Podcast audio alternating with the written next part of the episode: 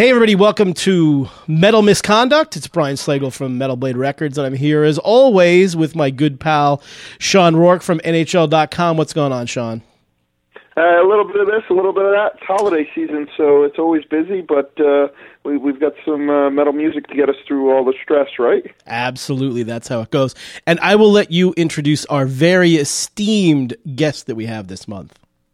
Yes, this month we have uh, Mike McKenna uh, from the Binghamton Senators, goalie for the Binghamton Senators, maybe uh, vying with Drew Stafford to be the biggest metalhead in professional hockey. He knows his stuff, especially his uh, black metal, and uh, we're really excited to have him on and talk a little bit about uh, life in uh, hockey and uh, some of his uh, metal music leanings, I guess you would call them. Mike, welcome to the show. Thanks for having me, guys. This will be fun. Absolutely. So I always love, you know, when we talk to athletes to find out like how did you how and when did you first get into the whole metal thing? I think for me it started it was really a progression. And I mean I can remember even in fifth, sixth grade, you know, um is when I really started to just enjoy music in general. And the first bands that I liked back then were just your normal bands that are on MTV, your Nirvana's and uh, Alice in Chains and the bands from that era and kind of the grunge stuff. And so um, that's what I first gravitated towards. And then, you know, as time went on, I, I mean, I don't think I even listen to Nirvana anymore at all. But you know, even some of those bands that I liked back then, like Alice in Chains and Smashing Pumpkins and Soundgarden, I still love those bands.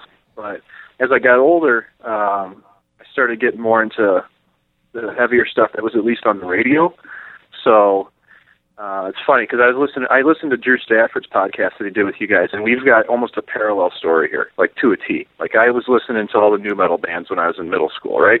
Because I didn't back then. We really didn't have, unless you knew somebody, you didn't really have access to the underground stuff, and I didn't know anybody that liked that at all. I just knew what I heard on the radio that I really liked. So, uh, you know, middle school, like Deftones were my favorite band, and I still a lot of their stuff I still like, but you know, bands like Korn and um, you know, Soulfly, which eventually ended up leading me into finding Sepultura and their older stuff and realizing that their old thrash stuff from the 80s and early 90s was way better than anything I expected it to be ever, you know.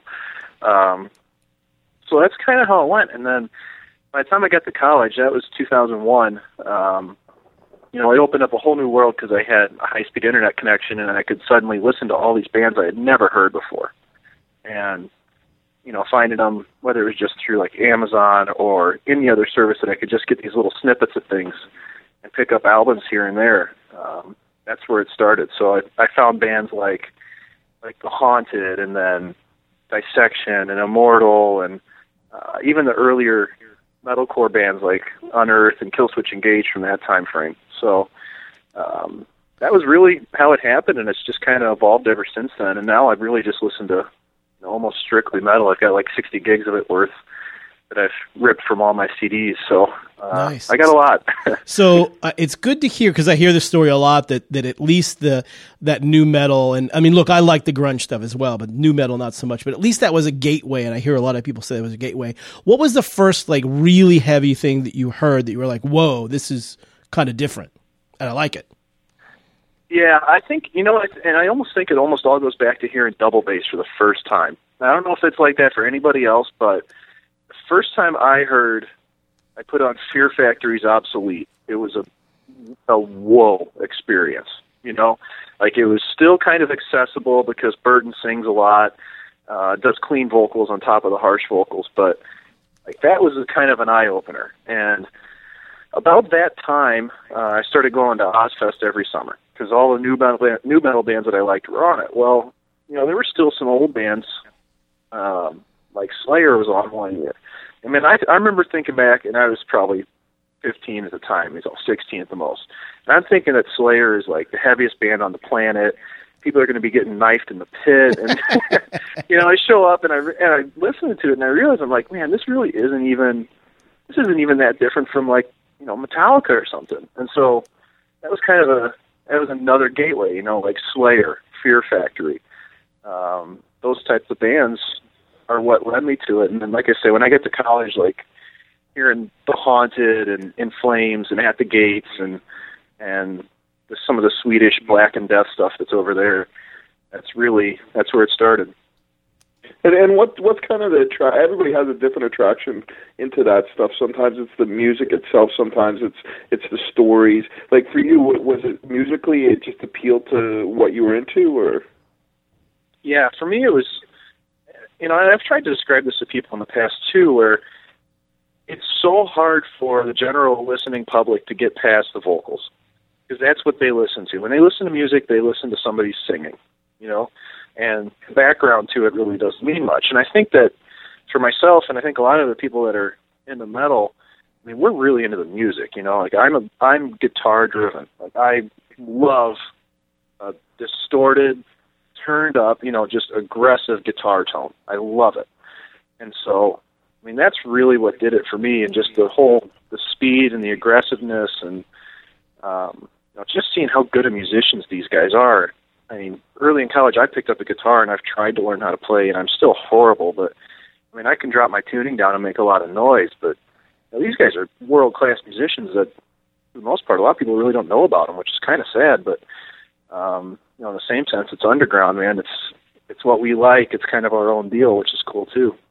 Yeah, at least it's uh, you know the good thing I think now is you know with the music business changing and what's going on a lot of people think that it's the you know it's not a good healthy situation but I, I, find it quite the opposite where there's so much freedom now and all these bands have freedom to do whatever they want and there's a level of look if you can get to the level of an Amon Amarth or a Children of Bodom or a Fear Factory or Cannibal Corpse so you know all these bands I mean they all make nice livings and and they do really well now. So it, it's I think people would be surprised that they think it's super underground and and there's not a lot happening. But you know these guys are making real livings with you know they're buying houses and cars and having kids and that sort of stuff. And the freedom that I think the the biz, the way the business is now gives these bands really is helpful too to to get them to even be more creative and kind of do stuff on their own terms. I think. Yeah, and well, yeah, part of it too. Is, yeah, so I'm sorry to cut in there real quick, but like, you know, I I go to a concert and like like let's say I go to see a band like Opeth, right? And people don't know about Opeth, like you'd think, right? And so I go to the concert and there's it's a 2,000 seat venue and it's packed. And I think, man, where are all these people that I'd never come in contact with? Like, I just wish I could see these people at some point during the day and just talk, you know.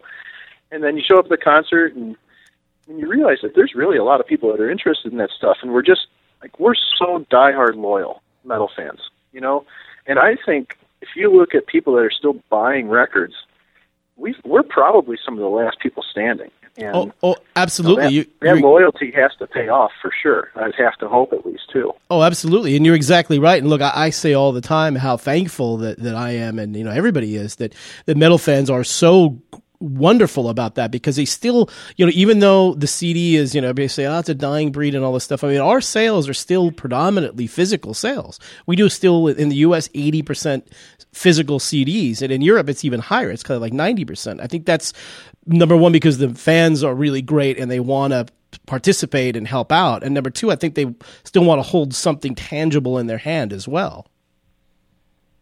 And and yeah, you look now, I mean, the vinyl is selling too. I mean, we've gone all the way back to vinyl and and people wanting that. I mean, it, it's you're right. I think it is something tangible. I mean, I still remember those first metal albums I had. That first Accept album that I got, like, and I've told you before, it was kind of my gateway into the whole thing. The Metal Heart album. Like, I still remember holding that bright red album with the metallic heart on it, and it's 30 years ago, and I can vividly remember standing in my room and looking at it and going, "Oh my God, what what do I have in my hands? This is going to be amazing." So I, I think there is a tangible thing that has to go on in order order for you to really appreciate what you're doing. So I always got to ask this when we have uh, athletes on because I'm always fascinated by this. So what kind of music do you guys play in your dressing room? I'm guessing not a lot of Goatwhore, probably. No, it's you know it's hard, man. I it's funny like you put a. I remember I sent a tweet out a couple weeks ago and like I, we were coming home for summer and I'm listening to Goatwhore and I don't want to write on my Twitter account that I'm listening to Goatwhore, you know, and it's just it's so like they're an awesome band, you know, and it, but it's just hard for me to write that because I'm trying to be kind of, you know, PC, and I don't know who I'm reaching out to. But even though it's like it's just a band name, you know, but um, our locker room is it's tough. Like it really, like people think of hockey players or any sports players in general, and they think that they must all be, you know, hard rock or metal and trying to get pumped up before games. And these guys listen to dance and top forty and you know whatever song that's been cranked out on cranked out of the laptop last week, and it's it's so repetitive and it just it bores me and but there's nothing I can do about it. So I'm pretty used to just tuning it out and I'll bring my own iPod and listen to my stuff. But um every once in a while I'll try to get guys to sneak something in there and it just you know, I I I took the control and I used all my like somewhat radio friendly stuff, you know, like I'd put on a little Pantera and like old stuff, like even like Helmet and things like that. And the guys could only handle it for a game or two, you know. And we even won both games, right? And then the next game, it's right back to, right back to whatever you know, dance pop artist. So, see, we, we got we got to yeah, get you traded to Anaheim or Buffalo, so you've got some compatriots there.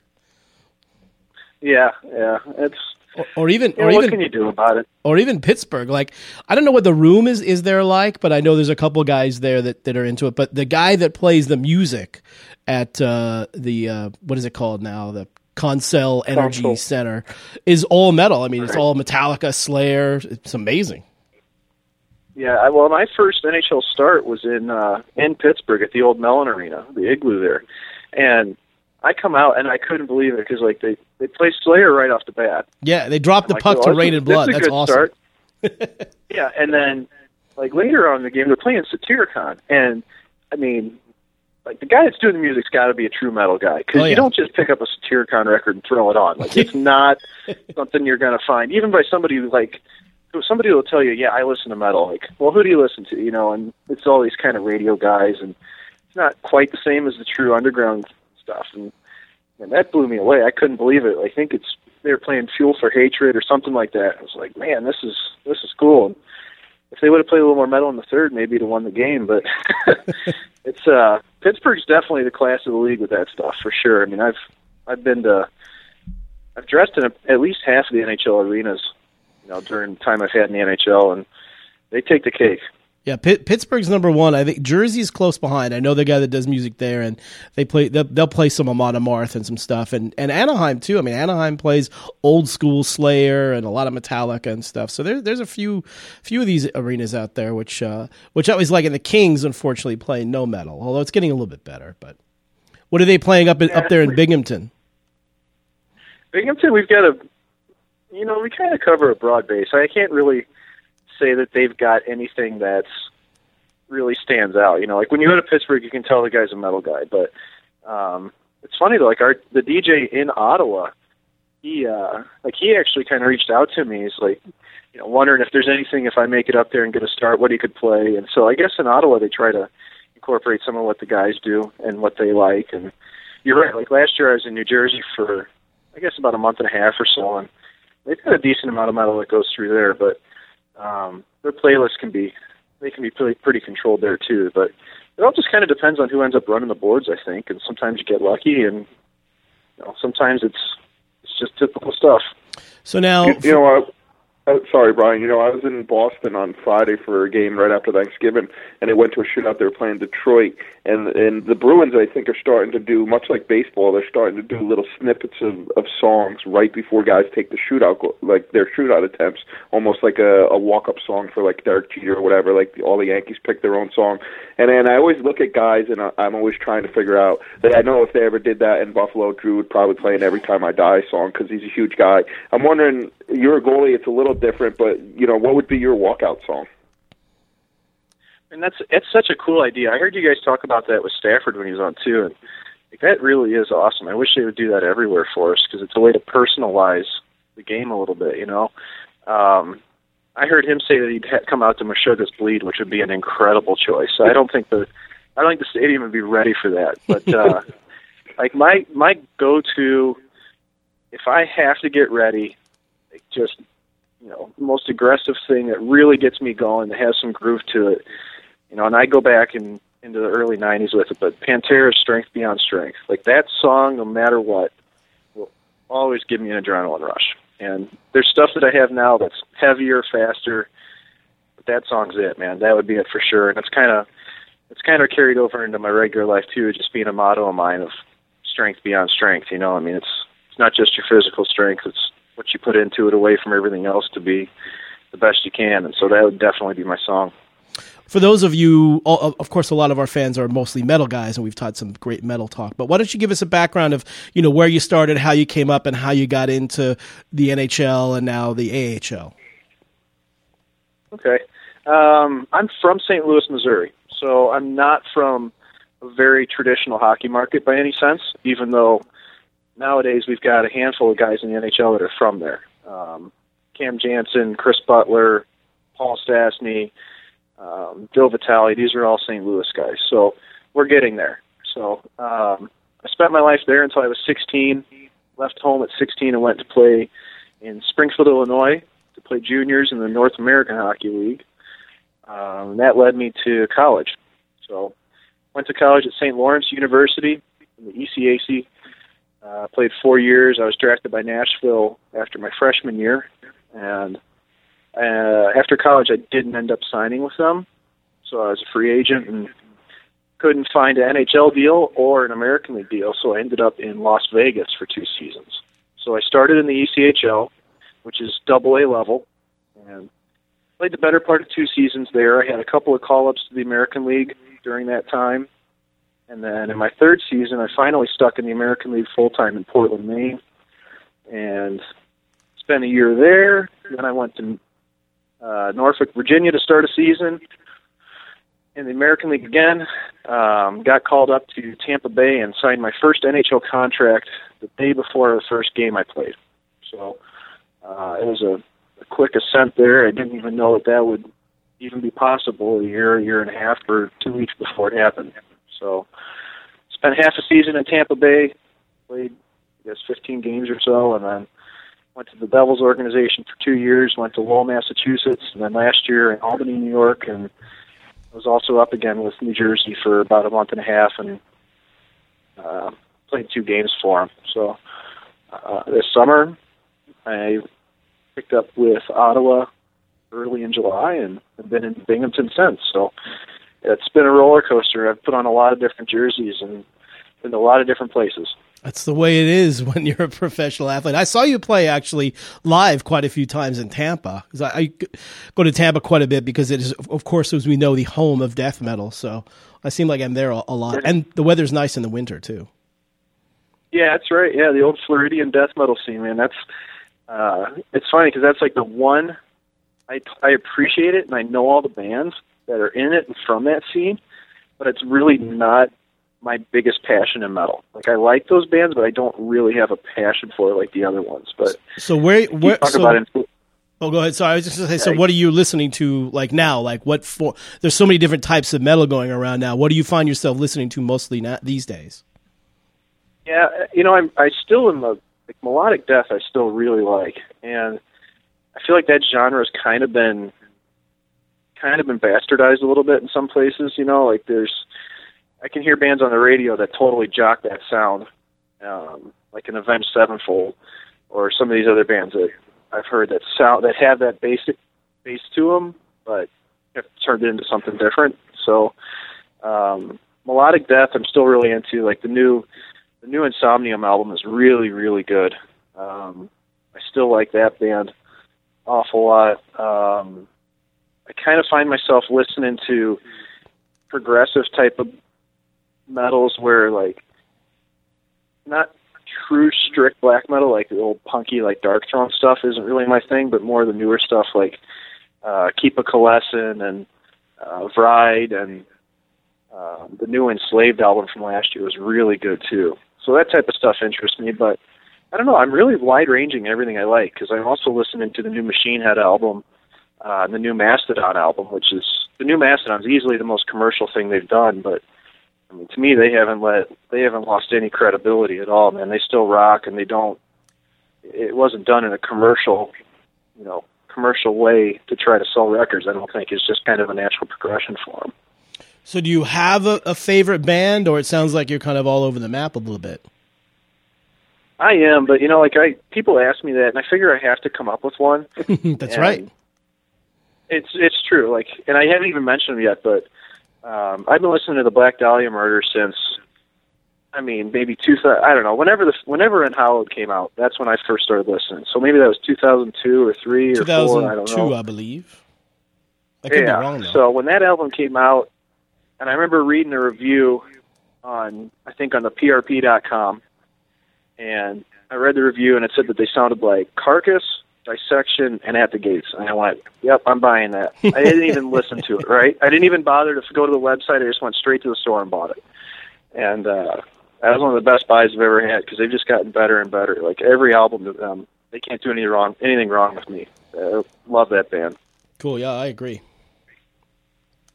Yeah, and they're they're awesome live. Brian and I saw them uh, last year, this summer at uh, Summer Slaughter, and I had never seen them before. And you know, they they just put on an awesome show. It was at uh, Irving Plaza, you know, a nice small intimate venue, and and they just ripped the place apart as the as the headliner. It was it's easily one of the best shows I've seen in the last year. Yeah, I agree. I saw him. I've only seen him live once, and what's what's summer? It was maybe it was a summer slaughter. Yeah, it was one of the summer tours that they were on a couple years ago.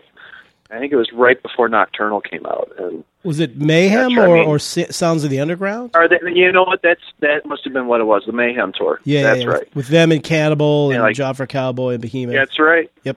Yeah, and I got to see Cannibal Corpse for the first time and Behemoth for the first time, and that was a great tour, man. I was that was that was a really cool day. But yeah, Trevor from Black Dahlia, man, he was, and the guy just looks like a, I mean, like a satanic maestro up there. You know, like the way he looks like he's just conducting a conducting a metal symphony. Like they're that band's awesome, man. That was a really cool tour. Like that's you know they had bands from all the different eras, from Cannibal to the newer stuff like Black Dahlia. That was a lot of fun.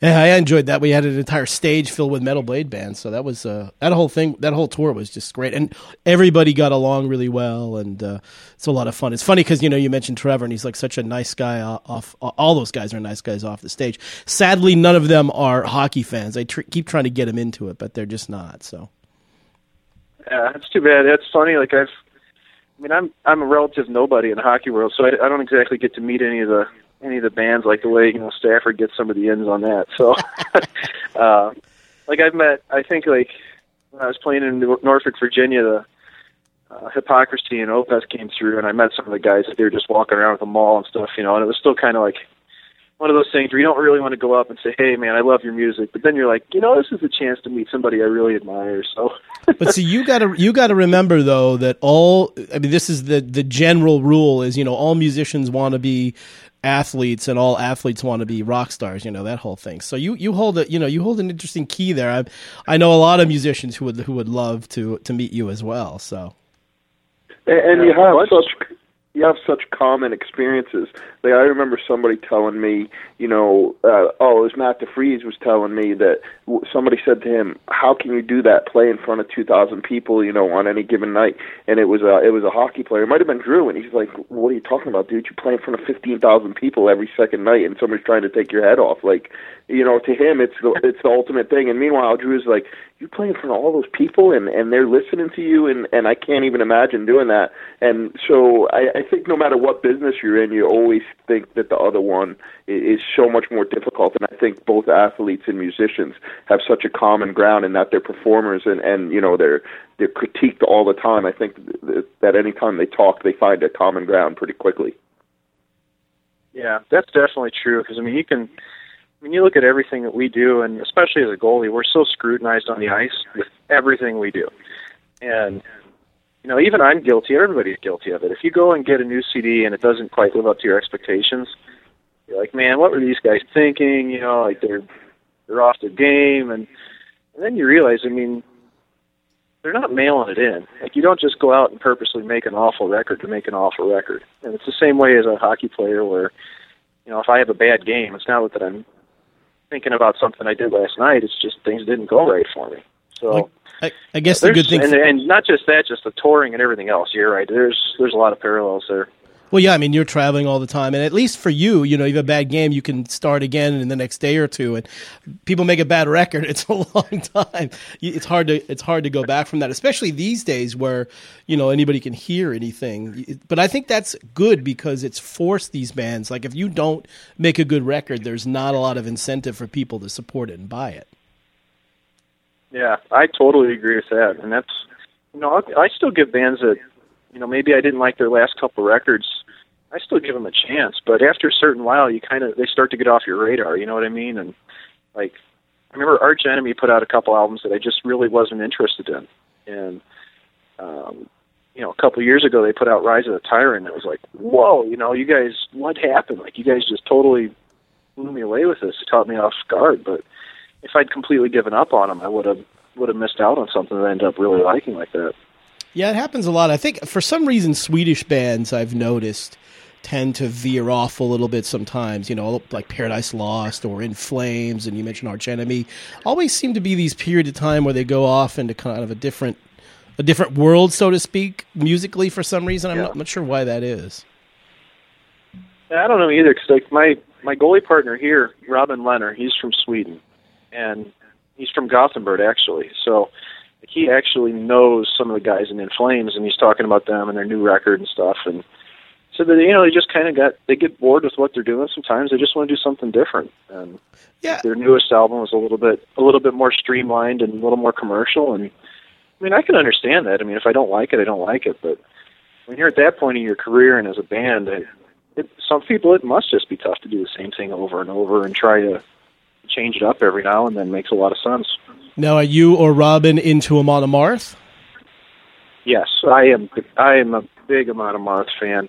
I don't think Robin is as much as I am. He listens to just about everything, from metal to house. I mean, he's all over the map. But um, yeah, I like Amon Amarth a lot. I've seen him.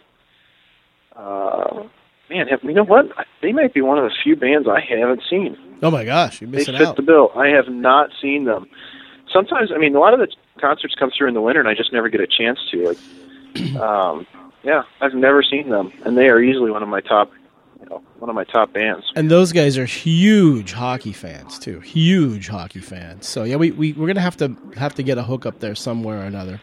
You should come. Yeah, I was, that'd be cool. I was talking. Uh, I also do a couple other radio shows here on HardRadio.com. And I was talking about these festivals this summer are maybe some of the best lineups I've ever seen. Like Hellfest in in uh, France is uh, Black Sabbath, Machine Head, Children of Bodom, Cannibal Corpse, Amon Amarth, and on and on and on. I mean, the bill is just insane.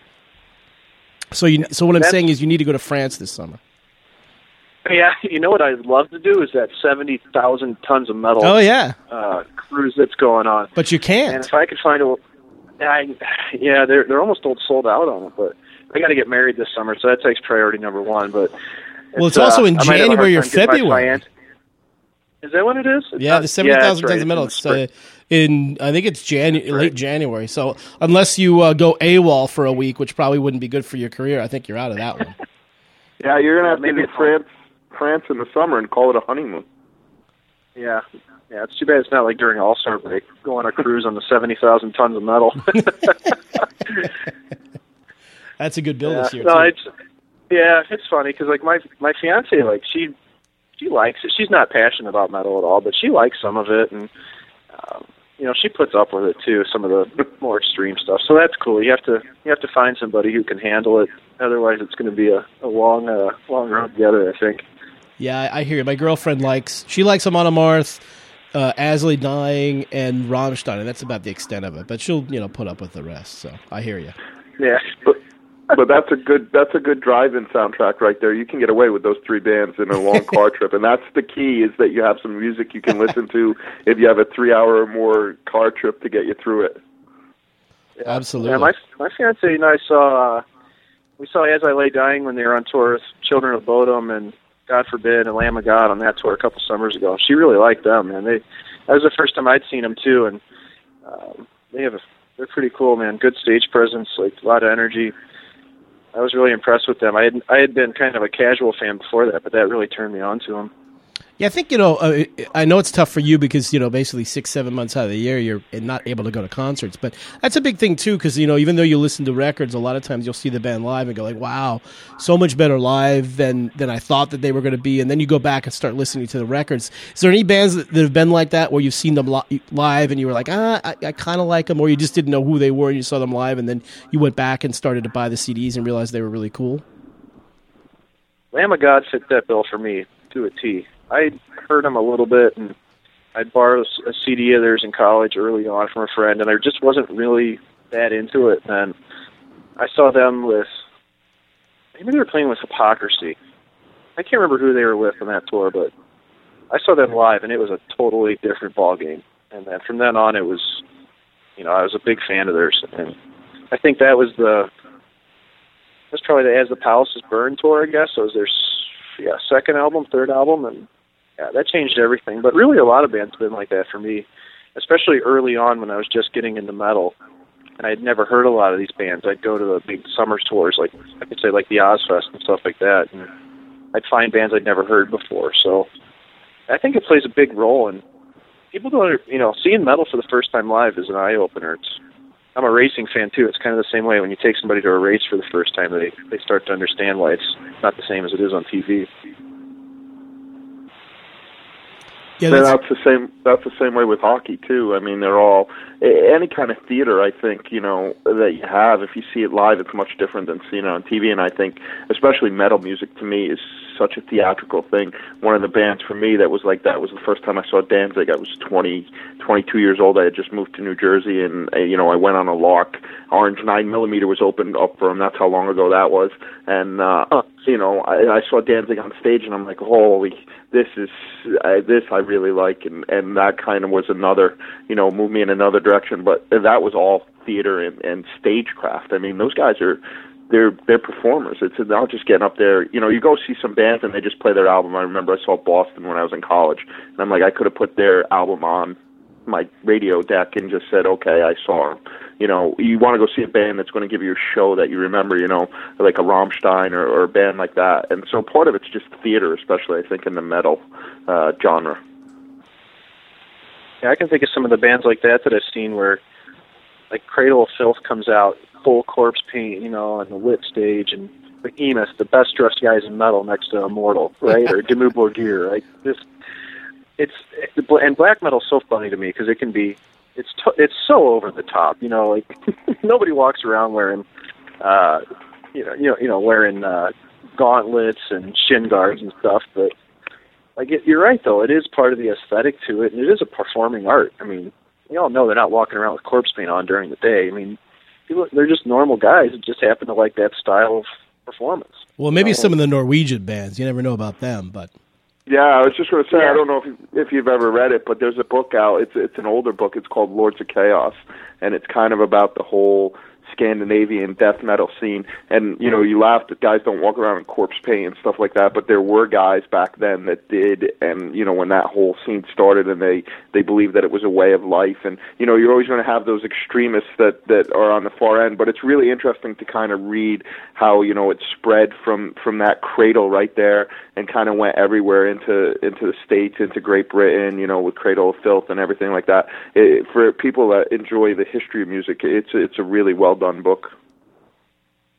Yeah, I've I've read that before. Actually, I own that book, and you're right though about the early early and mid '90s when black metal scene in Norway was just kind of coming around, and yeah, there was some bad stuff going on with it back then. But I think largely most most of the guys have finally moved past that. And, um, yeah, the current the current bands like the Behemoths and Cradles. I mean, yeah, they're they're very. That's the funny thing is, you know, you think a band like, for example, Cannibal Corpse or Behemoth would be these crazy lunatic type people. They're probably two of the most normal, regular kind of guys you would ever meet. You go on their bus and just sitting around watching TV, being super mellow. Right. Yeah, it's it's kind of the same way with me. People hear the music that I listen to, and they're just they're shocked. You know, I mean, I don't I don't really fit the part because I don't have. People think of metal guys that have long hair, you know, and it's funny that the stereotype of a metalhead, I think, is totally way off what a lot of us really are.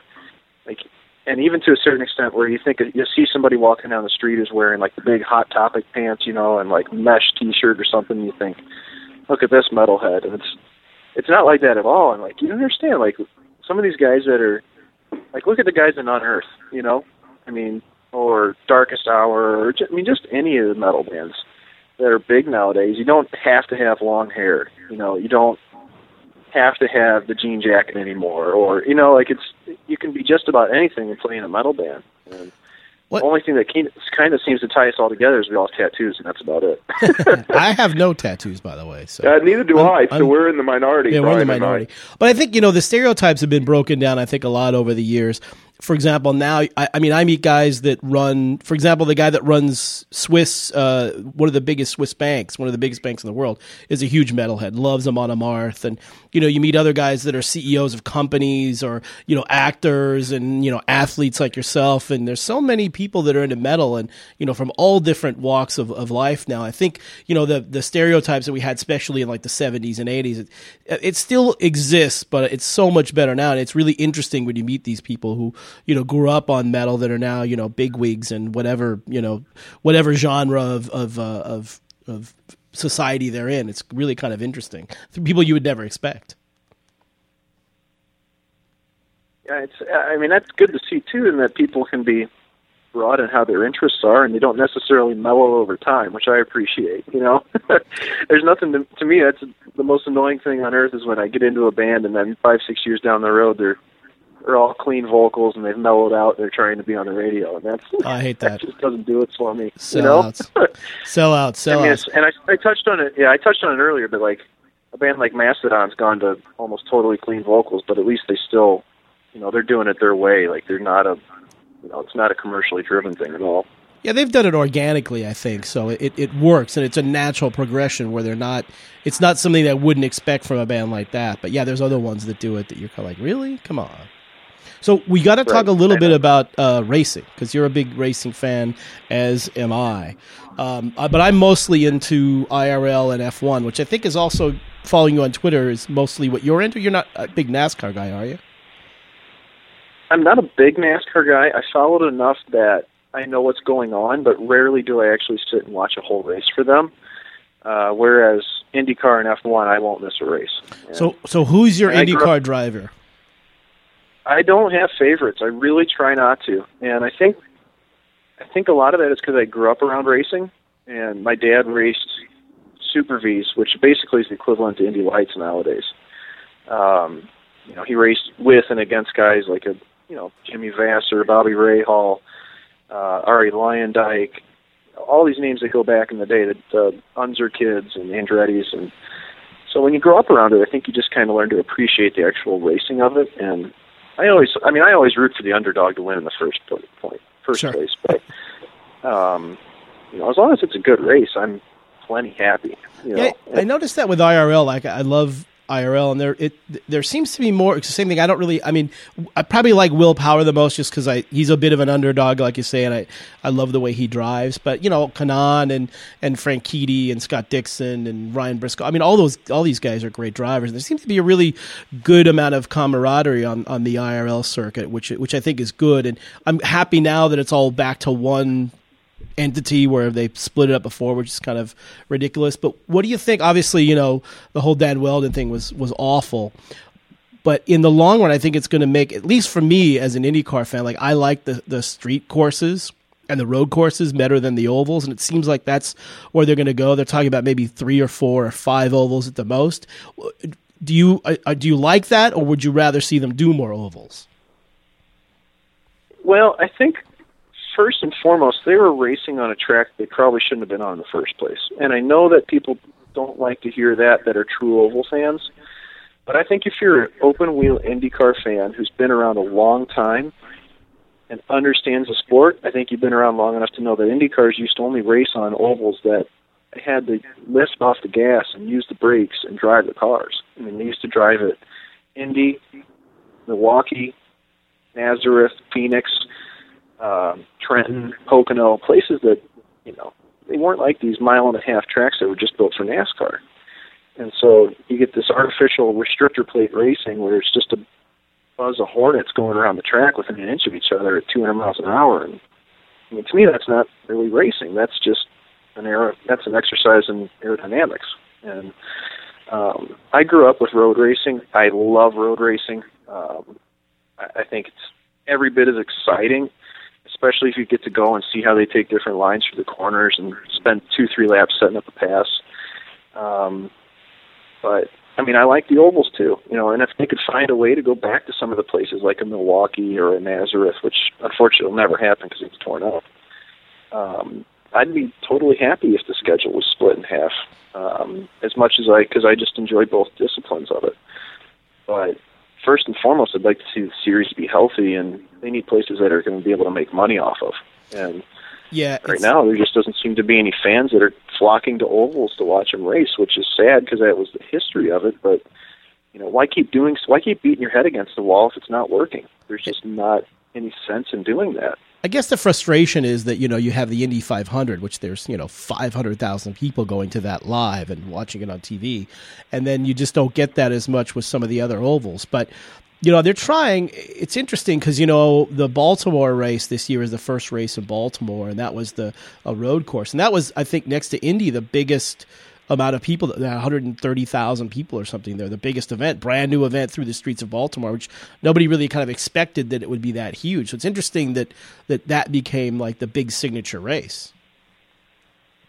It is, and then the crazy part of it right now is that that race is in trouble because they have had a hard time with the promoter there and paying vendors and all this stuff, and now it's a big mess. And well, it's Baltimore. It just shows how at Baltimore, right? Which it just shows how difficult it is to really put on a successful event and make money doing it. They cost a lot of money, and um, I mean, Baltimore blew everybody away. And I've got several friends within the series, and um, the PR director for Honda in the series is a, you know, my dad. My dad was the best man at his wedding, so um, we're pretty connected to it. But um, you know, if they can get the financial straightened out, hopefully they can have more events like Baltimore where they bring it straight to the downtown area. St. Petersburg, Florida, same way. Yep. Great event. Yep. You know, and it's been around and it's it's healthy.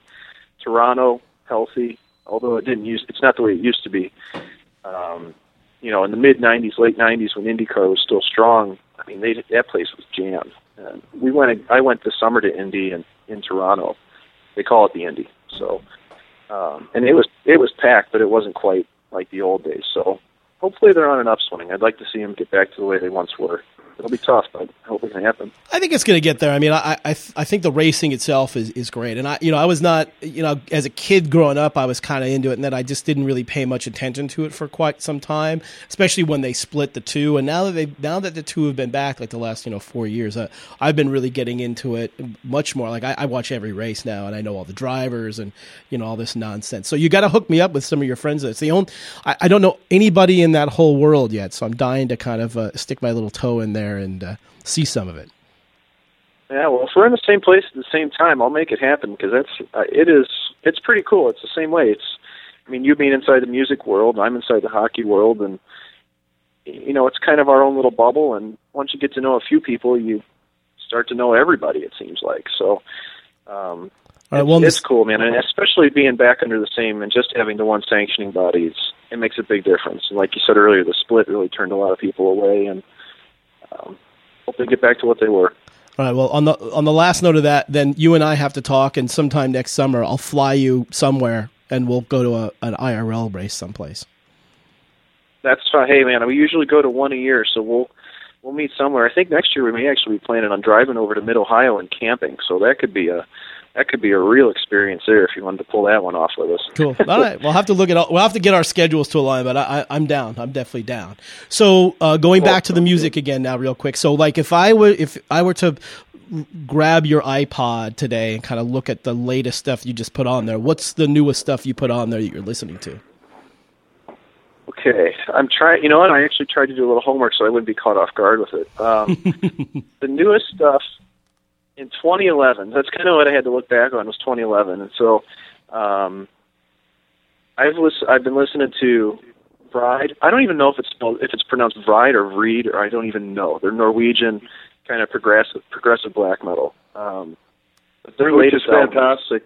You turned me on to that through Twitter. So if any Yeah. of you guys want to find some new music, follow Mike on Twitter, and uh, he'll he'll turn you on to some good stuff. Uh, I've been listening to a lot of that myself. Yeah, that's that's my album of the year um, so far. Black Dahlia Murders right behind him with Ritual. Um, those two, the new Insomnium album. Um, I've got another older Variety album I've been listening to. Um, New Lord, uh, New Mastodon, New Machine Head. I think I said Insomnium. There's two. Um, this year's did Amon Amarth come out beginning of this year, or was that late last year? 'Cause I've been Amon listening to Amarth? that still a fair amount. 2011. Yeah, was that the early? Yeah, it came out in uh, early this year? April. Matt, April, March. March. Sorry. March. That's right. So I've been listening to them a lot. I've got a little bit of old Megadeth. Um, but yeah, th- those are kind of been the newer ones that I've listened to. Uh, the new Symphony X too. They're one of the few like power metal type. I mean, they're not really a power metal, but you know, progressive metal. I like them a fair amount. Um, so yeah, I guess that's Mastodon.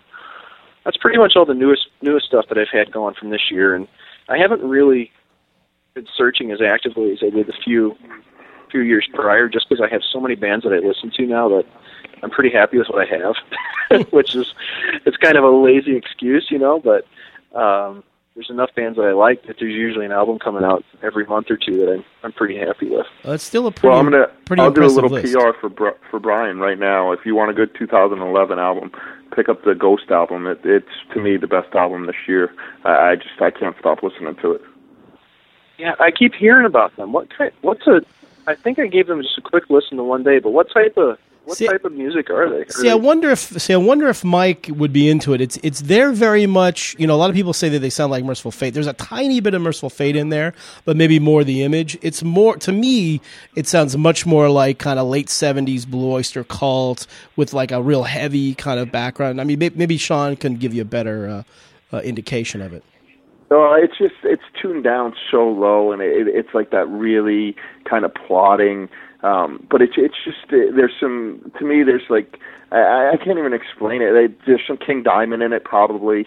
Uh, people would say that, it, but I, I don't know. It's just really really infectious, and uh, you know they're coming they're coming over soon, and and I can't wait to see that. But uh, to me that that album is just I probably uh, when that come out in June maybe. Uh, Uh, came out well. It came out in Europe in October of last year, and then it came out in the U.S. in January of 2011. Okay, yeah, and I probably picked it up uh, right after the Stanley Cup Finals. I was a little late on board, but uh, in the last six months, I've probably listened to it 500 times. I mean, I, I just it, it's fantastic, and it's it's not a long plotting album. You know, it, it's it's Like kind of 33 really minutes or something. Yeah, but it's one of those albums like you try and explain to people. I got caught in the elevator at the at the draft trying to explain to another metalhead from my office what it was about, and you know it's it's a lot of like uh, there a lot of uh, interplay with with satanic images, and the guy comes out dressed in the papal hat, and the and and all the other players in the band are anonymous and they're all monks, and so I'm trying to explain this, and I'm like, you know, they Just have like go to YouTube. Satanic kind of message, but you know, you don't really listen to the lyrics. You listen to the music, and there were like seven other people on the elevator, you know, and you get one of those where everybody turns around and looks at you, and you're like, probably not a conversation I should have been having in the elevator Out because of now they all BHL think you're a devil worshiper. Well, yeah, Kinda just like go to I tell YouTube. the World I'm listening to Goatwhore. yeah, the same kind of thing. And they were all people that worked in the hockey business. They're all like, oh, that, that's what's going on over at NHL.com. Great. So Mike is a sacrificing children next. so uh, oh so Mike is a great Twitterer. Uh, you should definitely follow him on Twitter because most of his twittering is either about racing or metal. So give a, give out your uh, handle there, Mike, and we'll get people to follow you. Okay, I am uh, at Mike McKenna fifty six.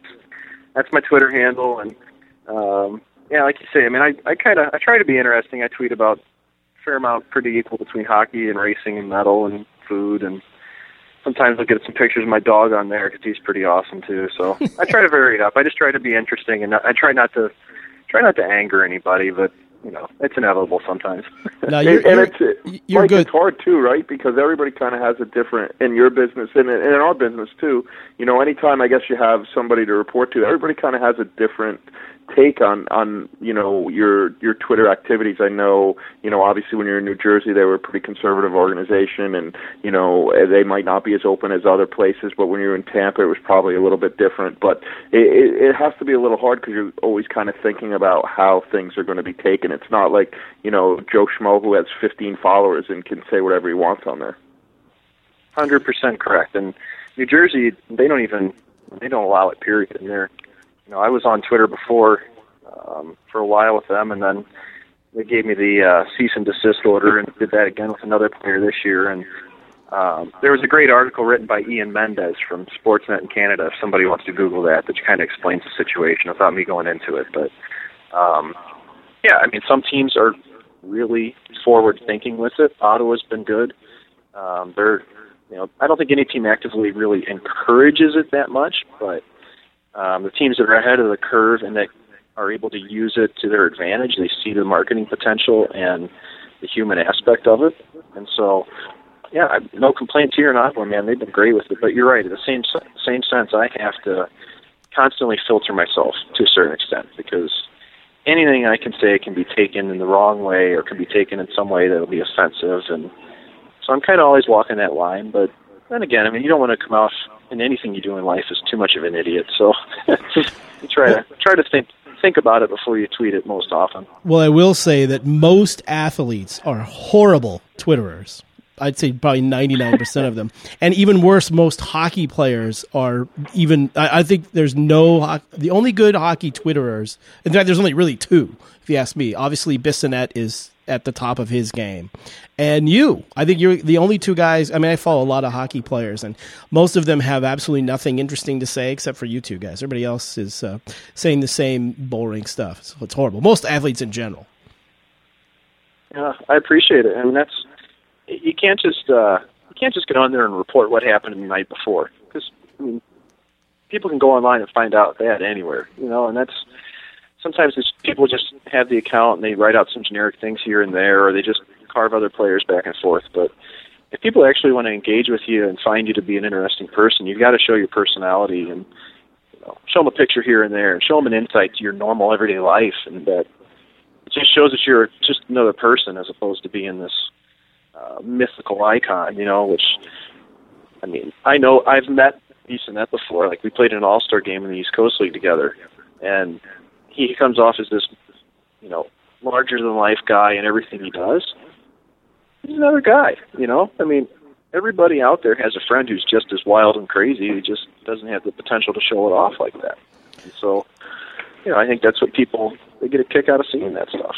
Yeah, absolutely, and it, and it's all about like you said the the promote. And it's funny because you know the music business, especially, and certainly we encourage, almost force the bands to get up on Twitter and, and get out there because it's very important for you know for I think the people to to have that relationship, the one to one relationship with the artist. And I think it's the same with athletes. But unfortunately, a lot of these uh, sports. Um, leagues are not the most um, forward thinking when it comes to that sort of thing. So I applaud you know what you do and any of the other athletes that which have like I said very few. The IndyCar guys are really good actually. They're they're good Twitterers, but I guess they have to.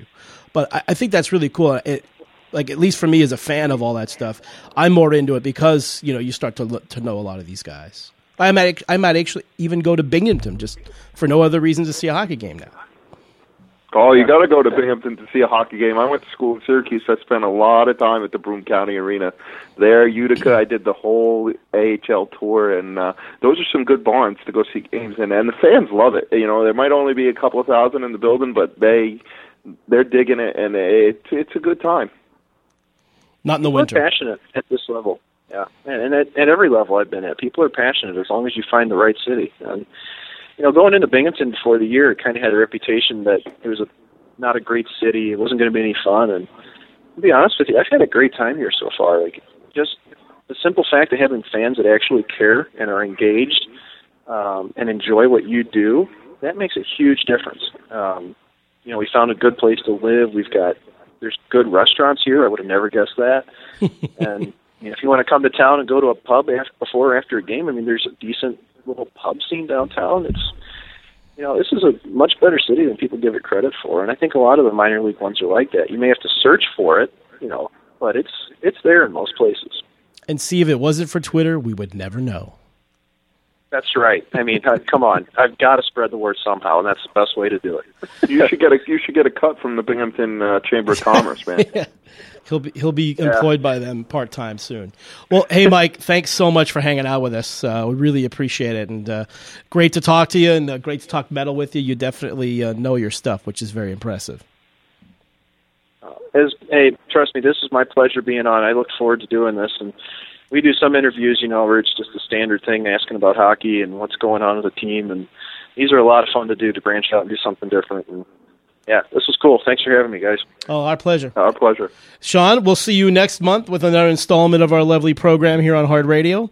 And we're going to Yeah. leave. We're going to. Oh, sorry. Go ahead. You had a, a parting Uh, word. Say up, and uh, everybody enjoy the holiday season. We'll. Uh, well, I guess when we uh, see everybody again, it'll be the new year. It'll be 2012, which hopefully will not be the last year ever. And we'll see you guys next month. Have a great holiday, a safe New Year's, and we'll see you in 2012.